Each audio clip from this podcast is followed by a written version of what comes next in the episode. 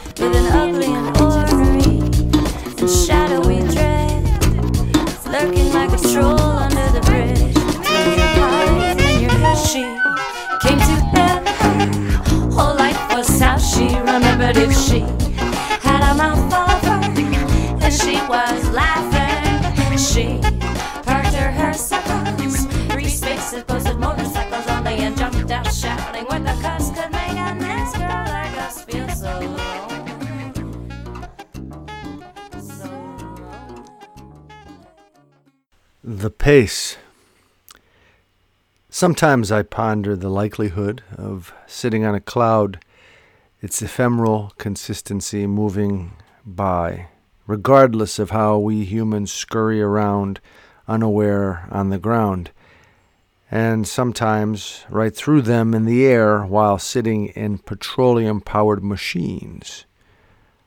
Are we still aware of the truth that is our connection to the earth? How we mimic and use all that it has to offer. We continue for certain to walk around as the dominant part of this natural world. How embarrassing, how arrogant. The ways of these days, with virus spreading, social justice, and greater awareness coming into a stronger collective focus though many are still looking to a hocus pocus way of finding the key of tranquility and security amidst an understanding of life's fragility. Humanity has such a powerful ego, a sense of self as misguided as it is delighted with all our amazing accomplishments, like the wheel and the radio and the strap on sex accoutrements, too. We perhaps have lost, or maybe have yet to find, the truly sublime in our minds, heart, and souls.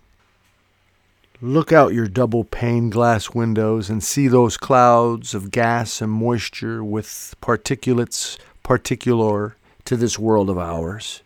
They hold the love and physics that paints a reality as we perceive our place, as did our ancestors, as will our descendants, while watching those cumulus float by, keeping the pace.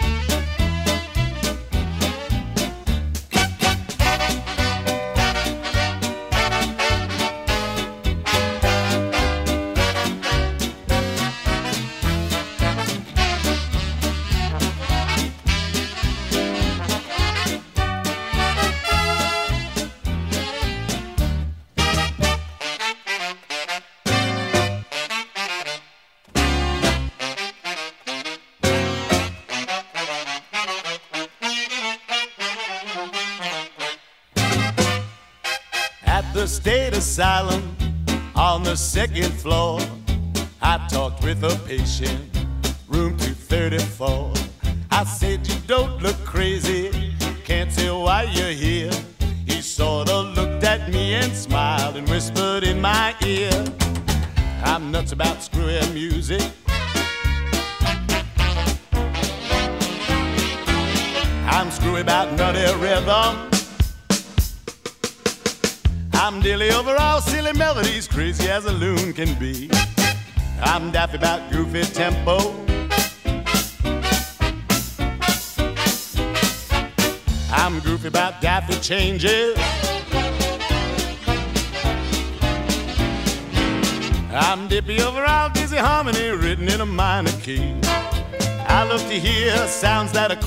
I'm eccentric, they say.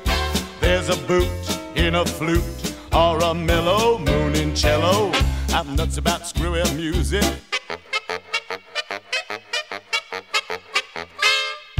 I'm screwy about nutty rhythm. I'm dilly over all silly melodies, crazy as a loon can be.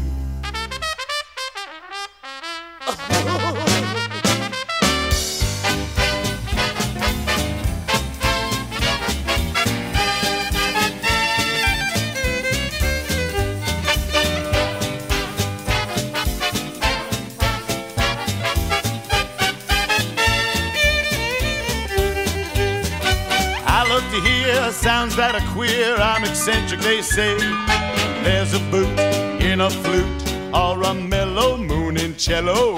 I'm nuts about screwy music. I'm screwy about nutty rhythm. I'm dilly over all silly melodies, crazy as a loon can be.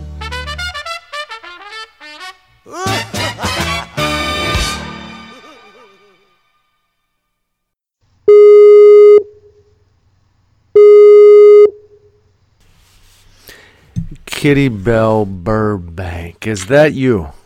Yes, I am here. It's nice to have you on Troubadours and Rock on Tours yet again. All these years you've been on the show.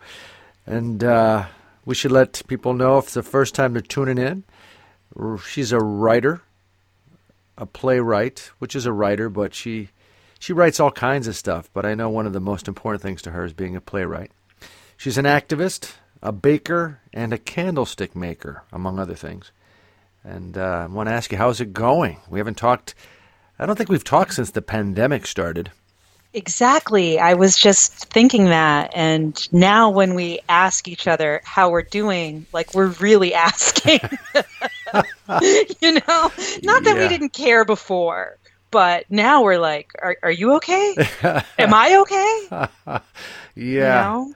Yeah. Oh my God. Yes, I do know. I, I, I know. You know, you shared some of the things you want to get into, and and uh, it, is it? Are we learning from this? Are we growing from this? Is there a silver lining? You know, but I want I want to ask you, and we're going to get into that. How how is it going with your your uh, your girls? Although they're young women now, but I remember them as little girls still. Uh, how are they? Are they around? Yes, um, it it has been interesting. Miranda, actually, my older daughter, was out west a painter. She's a painter, right? She is. She's going to be starting. Um, she's transferring to UCLA in the fall. Excellent.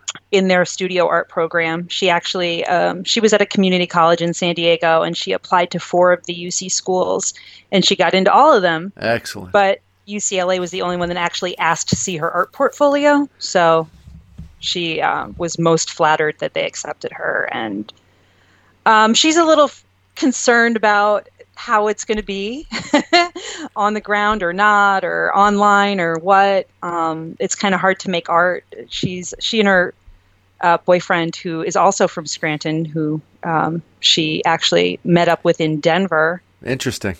Both came here for the rest of the summer so that they could save money but they bought a van and they're um, they're doing the van life thing they're in the process of converting it into a place that they're going to live because um, rent is outrageous in Los Angeles.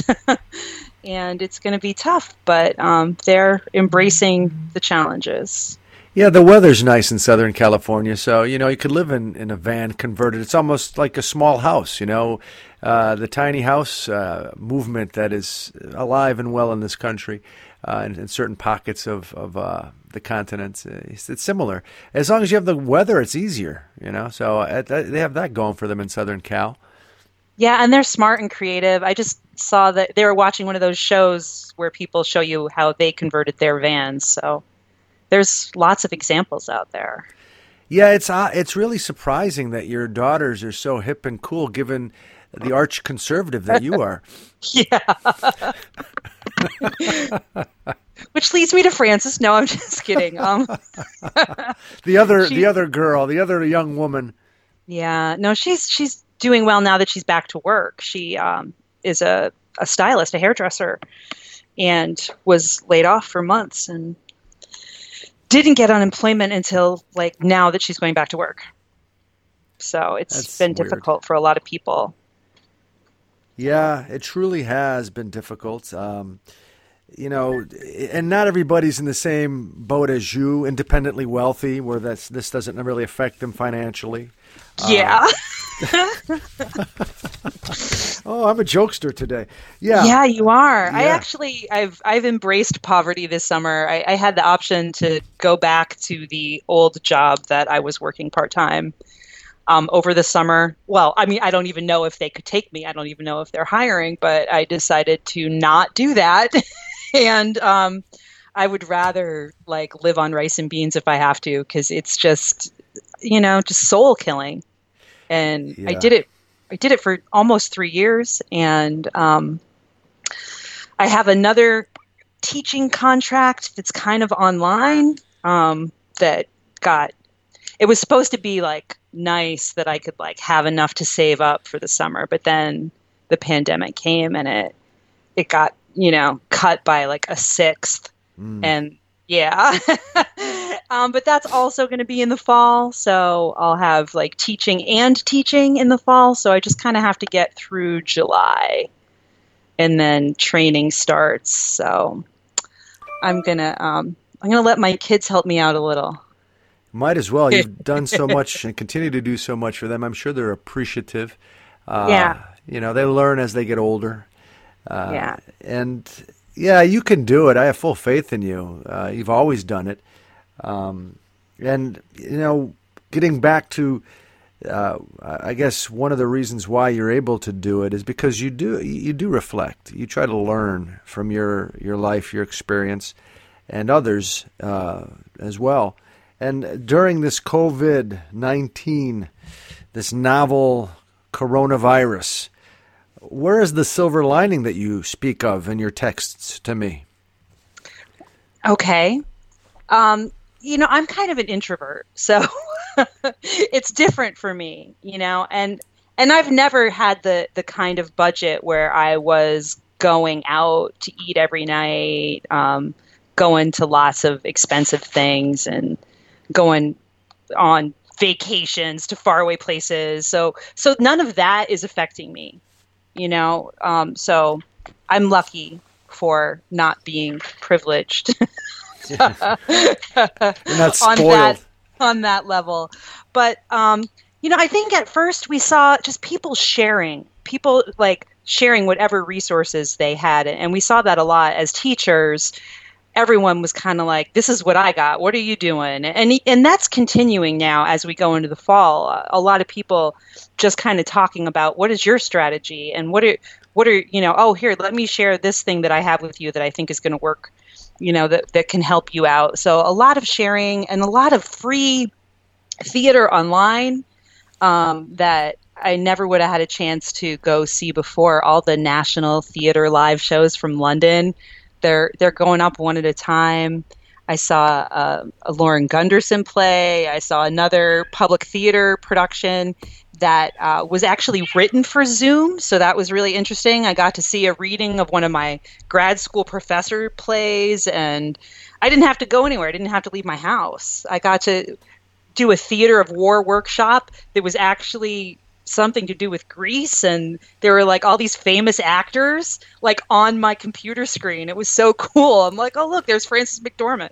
You know? Oh, you like, and you participated in this program with with. Yeah, them. I mean, I could have asked them a question if I wanted to. I just listened, but um, that's cool. I got to take a workshop the other day with uh, a New York neo futurist member. We did like a I wrote poetry with strangers from all over the world. Um, and it was free. Like I didn't have to pay anything for that and I didn't have all those opportunities, you know, in January.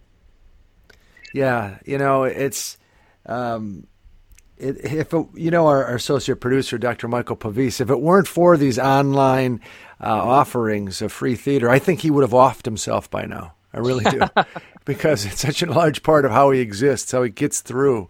Um, mm-hmm. So yeah, yeah, yeah, you're right. This this has been so, sort of a um, almost uh, a way of of staying connected to the larger world and, and soothing, uh, nurturing your mind and your soul through the arts. It's so important. And if you can't do it in person, then I guess you got to do it this way. Mm-hmm. How long is it sustainable though? As a playwright yourself, you know, how long yeah. can this go on? I don't know, and it makes it very difficult to write because the world has changed so much and we don't know how long I mean, it's probably going to be changed for a long time, you know, in, in ways that we didn't previously imagine. So it, it kind of makes whatever we were working on different, you know? So is this a pre pandemic play, or do I need to start incorporating the way that we live now into what I'm writing, into what I'm creating? It's kind of confusing and, and you could I, I know a lot of people that just can't produce anything right now they're just not writing. they just Be- can't. because they're not getting the inspiration of being out and about, or they're just overwhelmed by this sudden change. Do you get together as to Yeah, why? I think it's a lot of that. I, I think, like I said, I'm lucky that my life hasn't changed that much um, because I I didn't. I mean, I just got through two years of grad school. I I didn't leave my house except to go to work. You know, um, I, so it's it's not that different for me. But yeah, a lot of people really were just out there all the time, and and had had those inspirations and but yeah it's i think it is overwhelming it's overwhelming seeing that just the number of people that are sick the number of people that are dying the the political arguing over it is really discouraging. It's like you just don't want to turn on the news some days because it's embarrassing. You know? You mean our, our leadership or our fellow citizens? all of it. You know i mean on one hand we see new i think new empathy new compassion people really thinking about what life is like for other people in a way that they didn't on a daily basis before um, but then yeah you see people turning that into political agendas and trying to politicize things that shouldn't be like health Yeah, yeah. My my wife and I were talking about this earlier today. When you have certain people acting in certain ways, whether they be good or bad, and I, I was talking to a friend about it yesterday as well. Uh, is it you know just their nature, or is it the way that they are nurtured? You know, the nature nurture question. If they had different uh, uh, educational experiences, if they had uh, different people around them coming up and, and, in their day to day at at uh, the present moment, uh, would they have a different outlook, or are they just wired a certain way where they're going to care more or they're not going to care, no matter? You know, it's it's an interesting question, and it's the question we've been bandying about over for for years as a species, uh, nurture or nature. This does, though, like you said, uh, put things in stark relief and, and really forces us to reflect. mm-hmm. And maybe at least you find out a little bit more about yourself. I hope so. A, a lot of people tend to look at others, though, and, and I think there still is a lot of judgment um, going on. Um, the whole the whole like anti Karen movement has me a little freaked out. Do you know what I'm talking about? Oh yeah, that's what Yeah. uh, that's what our uh, African American people of color, brother and sisters, refer to when they're looking at a white woman who is overly aggressive or fearful, calling the cops, being racist, that kind of deal, right? Prejudiced. Th- those white women are called Karens. Mhm. Is that what you're talking about? Exactly. And um, I'm a, I'm almost afraid that it's. I mean, nobody should act like that. But then I'm I'm afraid that it's there's going to be this backlash toward middle-aged white women who stand up for themselves. Um, and and and and just because, I mean, yes, there is a such thing as white privilege. I do not deny that at all. But there's a lot of poor white people that have had to fight for just anything. And and women are a victim of sexism and ageism. And you know i mean i'm not going to call myself a karen because i'm not but i'm almost afraid of that. I'm almost afraid of someday i'm going to be standing up for myself because somebody has mistreated me and someone's going to get that on camera and it's to like go viral do you know what i mean it's like I, a I nightmare do. I, I do. I mean, when people get upset, uh, people are people, and that's the basic, uh, I think, root of our discontent uh, is that we don't realize or we don't know how to deal with the fact that people are people, though eh, not everybody's treated equally, but people are people. So whether you're a person of color or a person that is Caucasian, once you start uh, making a point to to judge, as you put it earlier, Yeah. when you see somebody that fits the bill, and you you're so apt to want to judge because you want relief, you want understanding, you want justice,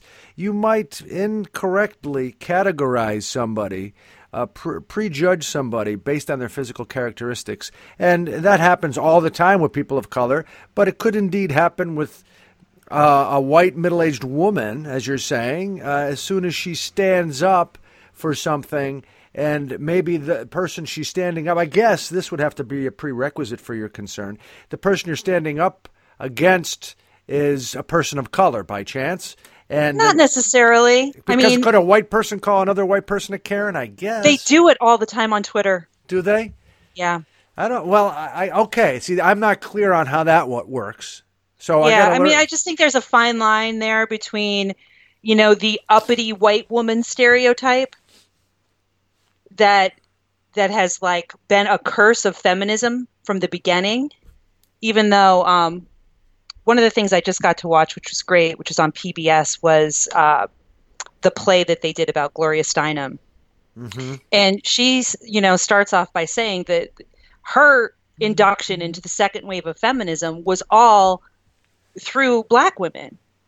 Um, but then you know i guess it, and now in this play they kind of say it was the media that kind of shoved those women aside and wanted to focus on you know gloria steinem blonde. She did that playboy bunny article. And and then and then the feminism movement got criticized for just being about white women. And it's confusing to me. Well, yeah, uh, and and to me, as a as a, a, a white heterosexual male, and all of the uh, ineptitude that comes with that experience in the world because of my privilege and to, to not have to care so much, quite frankly, not uh, consciously, but oftentimes, you know, just to be honest, human beings, if if uh, they're not being pushed around, maybe they don't really look at other people's quandaries so closely because it doesn't affect them directly. Uh, but having said that, um, when you're looking at feminism in this country, the history of feminism, what I've learned about it is, yeah, it, it is different. It- you know, the issues as they uh, pertain to poor women of color and and white women that are not so poor. And I'm, Right. I'm sure they also are different for poor white women as compared to uh, wealthier or middle class white women and uh, poor uh, women of color. So it's there are def- definitely different uh, groups that are, are affected and think of it differently. It being feminism. Right. Yeah. I mean, intersectionality is important. We really do need to look at those things. Um, I, I'm I'm not denying that at all. I just don't want to see well-meaning people, or or not even that. I mean, people who just they haven't had a chance to learn yet. Also, you know, I mean, people shouldn't be demonized for their ignorance. We we need to give them an opportunity to learn. I remember in college, I worked with a theater company in Newark uh, at a church. It was I was like the only white person there, you know, and I was working with these kids. We were doing a poetry lesson, I think, and I told them like sometimes I met a person and I couldn't remember what their skin color was. Like that didn't wasn't something that stuck in my head necessarily. I might remember if they wore glasses or they smiled a lot or um, something, but and, and they didn't believe me, which is fine. but um, you know, I realized kind of after that that that that is that was a privilege that I had. Like I could be colorblind, and and they couldn't. Um, that wasn't something that you know, and it, a thought that ever even occurred to them to to not see that. And um, you know, I was in my twenties when I learned that, thank God. But you know, I, I could have been older, and I'm still there's still things like I'm learning every day. I'm studying as much as I can. Um, but there, there's so much to know, and every once in a while somebody says something, and it's like, wow, I never thought of it that way. Right. And I mean, hopefully, we'll all continue to have those moments for the rest of our lives. Those moments of of realization where something clicks, or or we see things through a different lens that you know that we don't have without help. You know, I can't see through that lens until you hand it to me. Exactly, and you, have to be willing to. I mean, uh, well put. We're talking to Kitty Bell Burbank, a regular contributor for years here on Troubadours and Rock On Tours, and uh, she's a writer, an activist, a baker, candlestick maker, and she's she's so many things, and she's a good friend. I should mention as well. Um, yeah, you, you're talking about wokeness, as you put it. You know, and you posed this question before the show when you sent me a text uh, sharing what you'd like to delve into. Is this wokeness going to last? And I guess you're saying that given what happened to our brother George Floyd in Minneapolis, we're woke a little bit more. But how long is it going to last? Is that what you're asking? Well, I mean, I or is it the Yeah, pandemic as sure. well? The two coupled together? Absolutely. I mean, the pandemic has made it apparent that that healthcare is is unequal by race. I mean, more people shouldn't be dying because of their skin color. you know, that doesn't make sense. So so and it isn't because of their skin color. So what is it? It's it's the system, the you know, that we're finally looking at because here's evidence. Why should more Hispanic people be dying than white people? It doesn't make any sense. Oh, but they have these jobs. And, you know, we're calling people essential workers and they actually had to give them more money just during the pandemic and now they're taking it away from them. Right. And and are we just going to go back to treating people like they're like a, another class, a lower class of people that don't deserve to be paid as much? It, it's it's like how could we forget all of these things? How could we?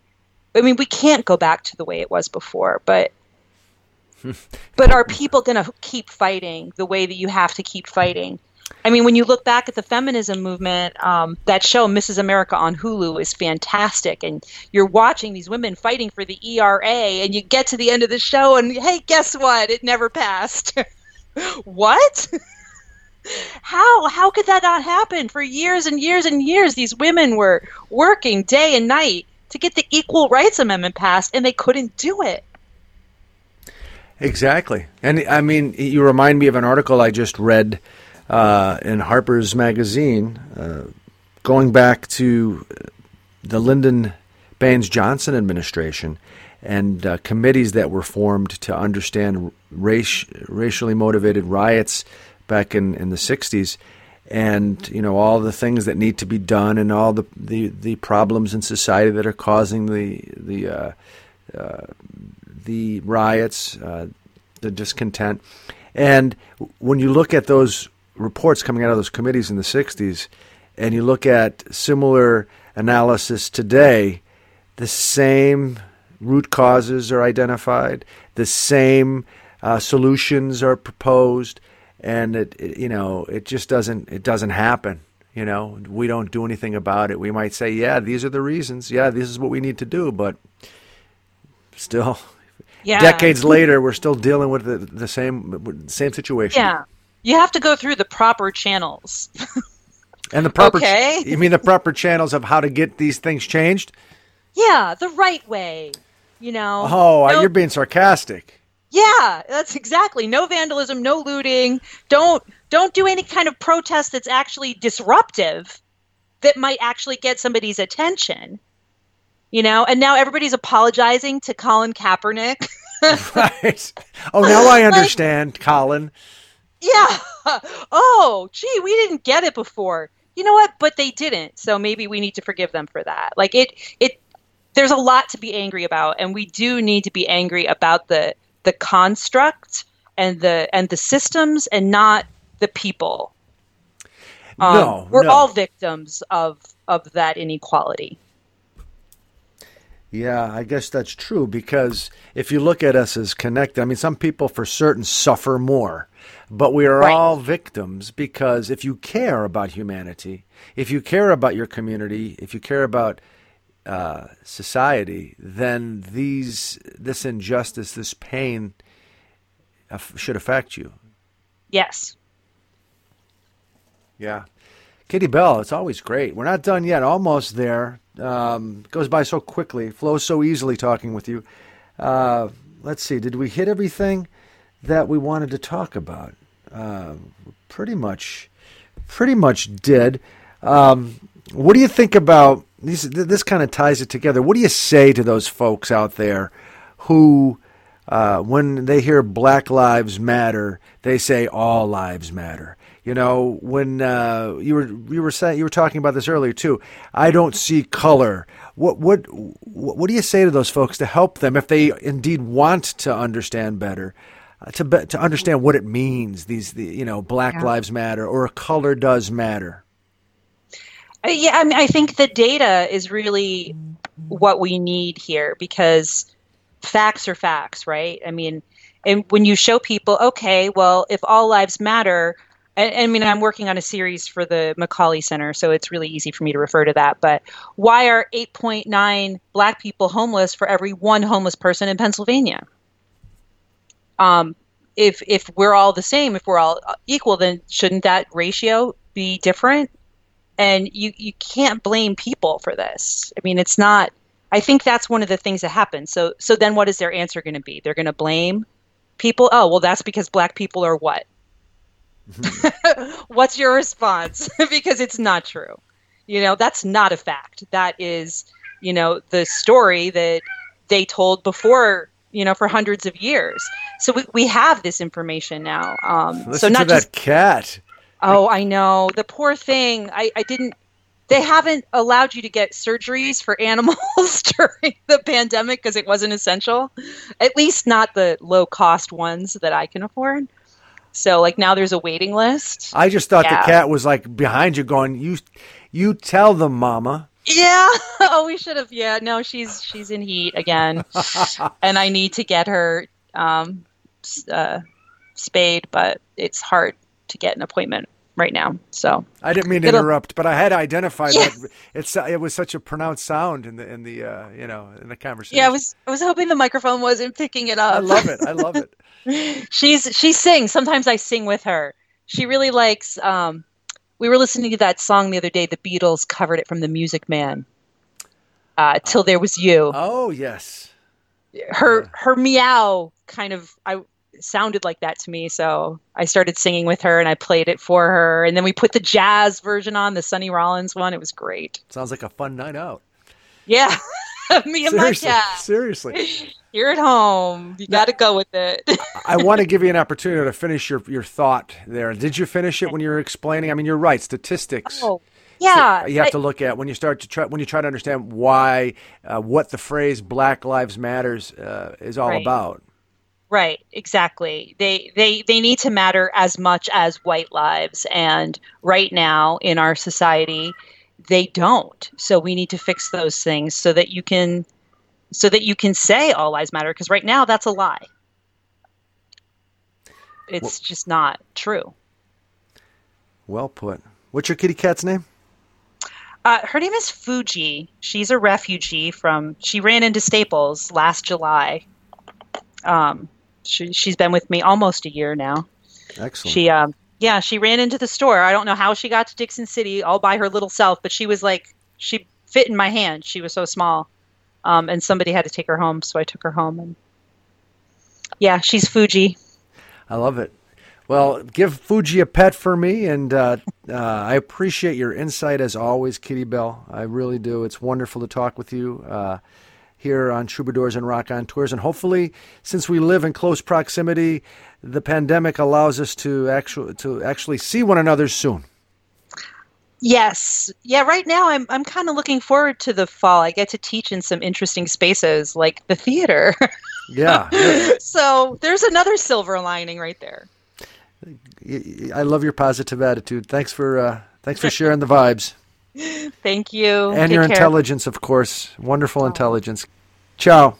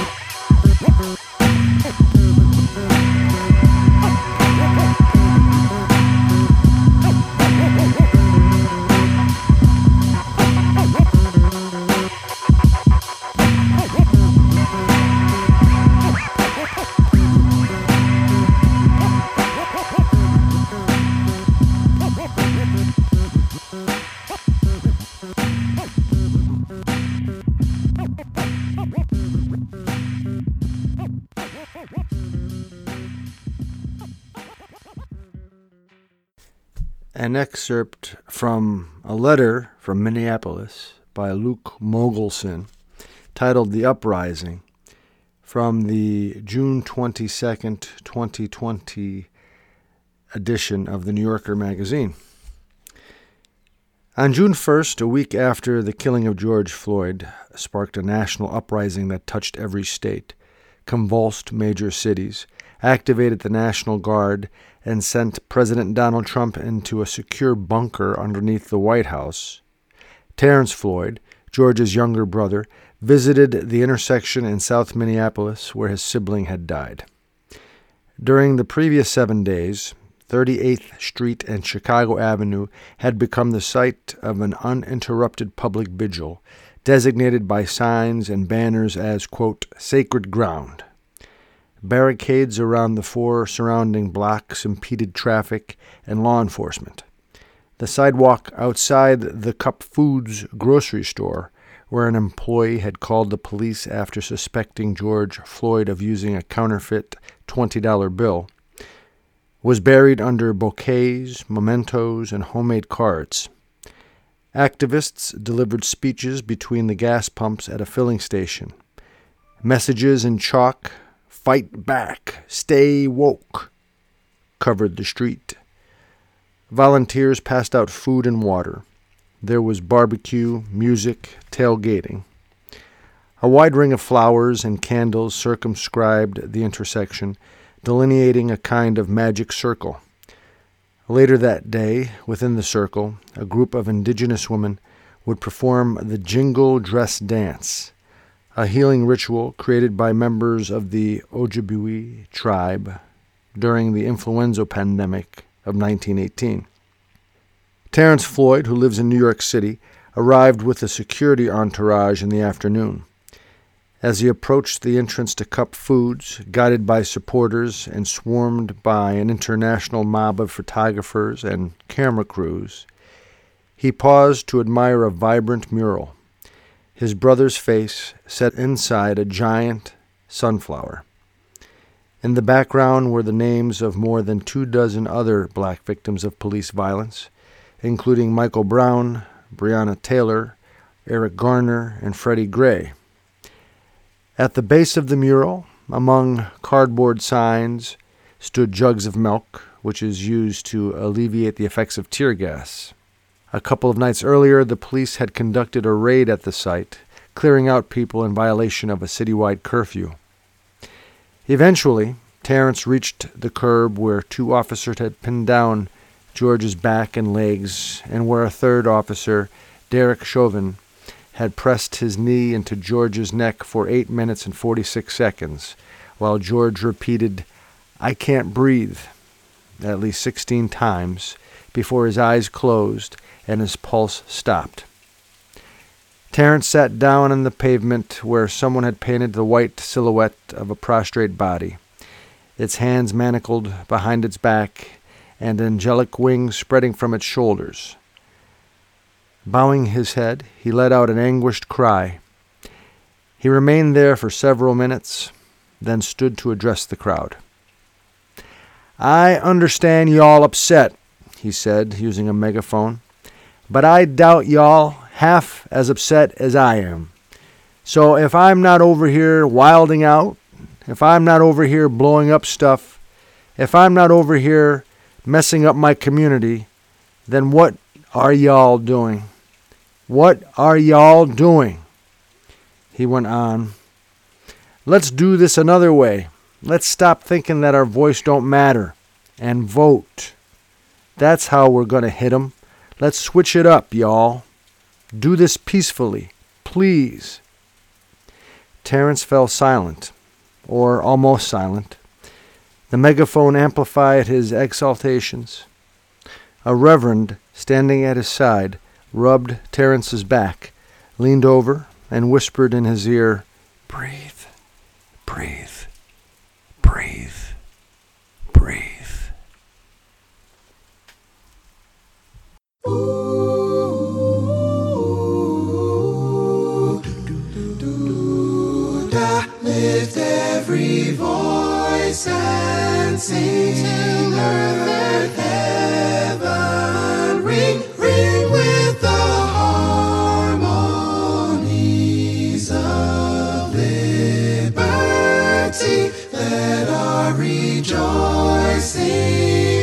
rise high as the listening skies resound the rolling sea.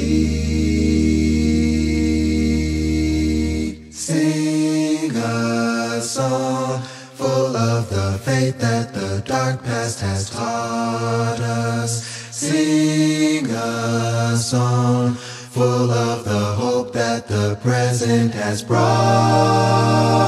us. Facing the rising sun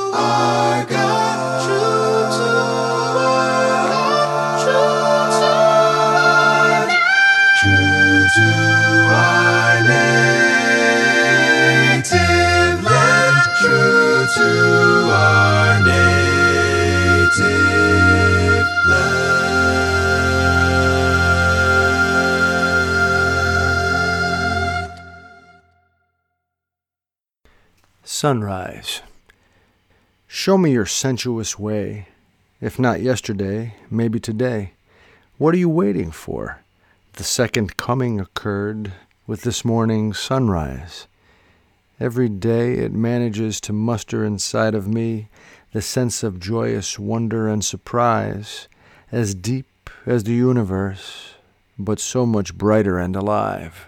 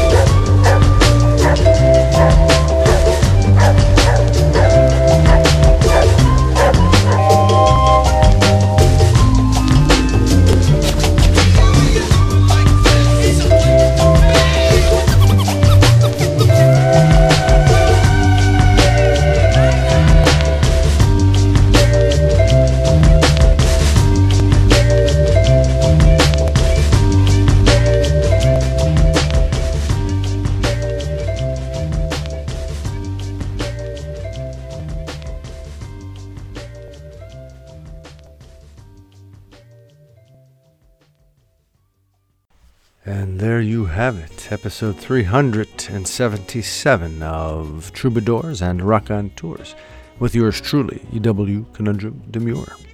I'd like to thank those folks who made this episode possible. First and foremost, our good friend Kitty Bell Burbank.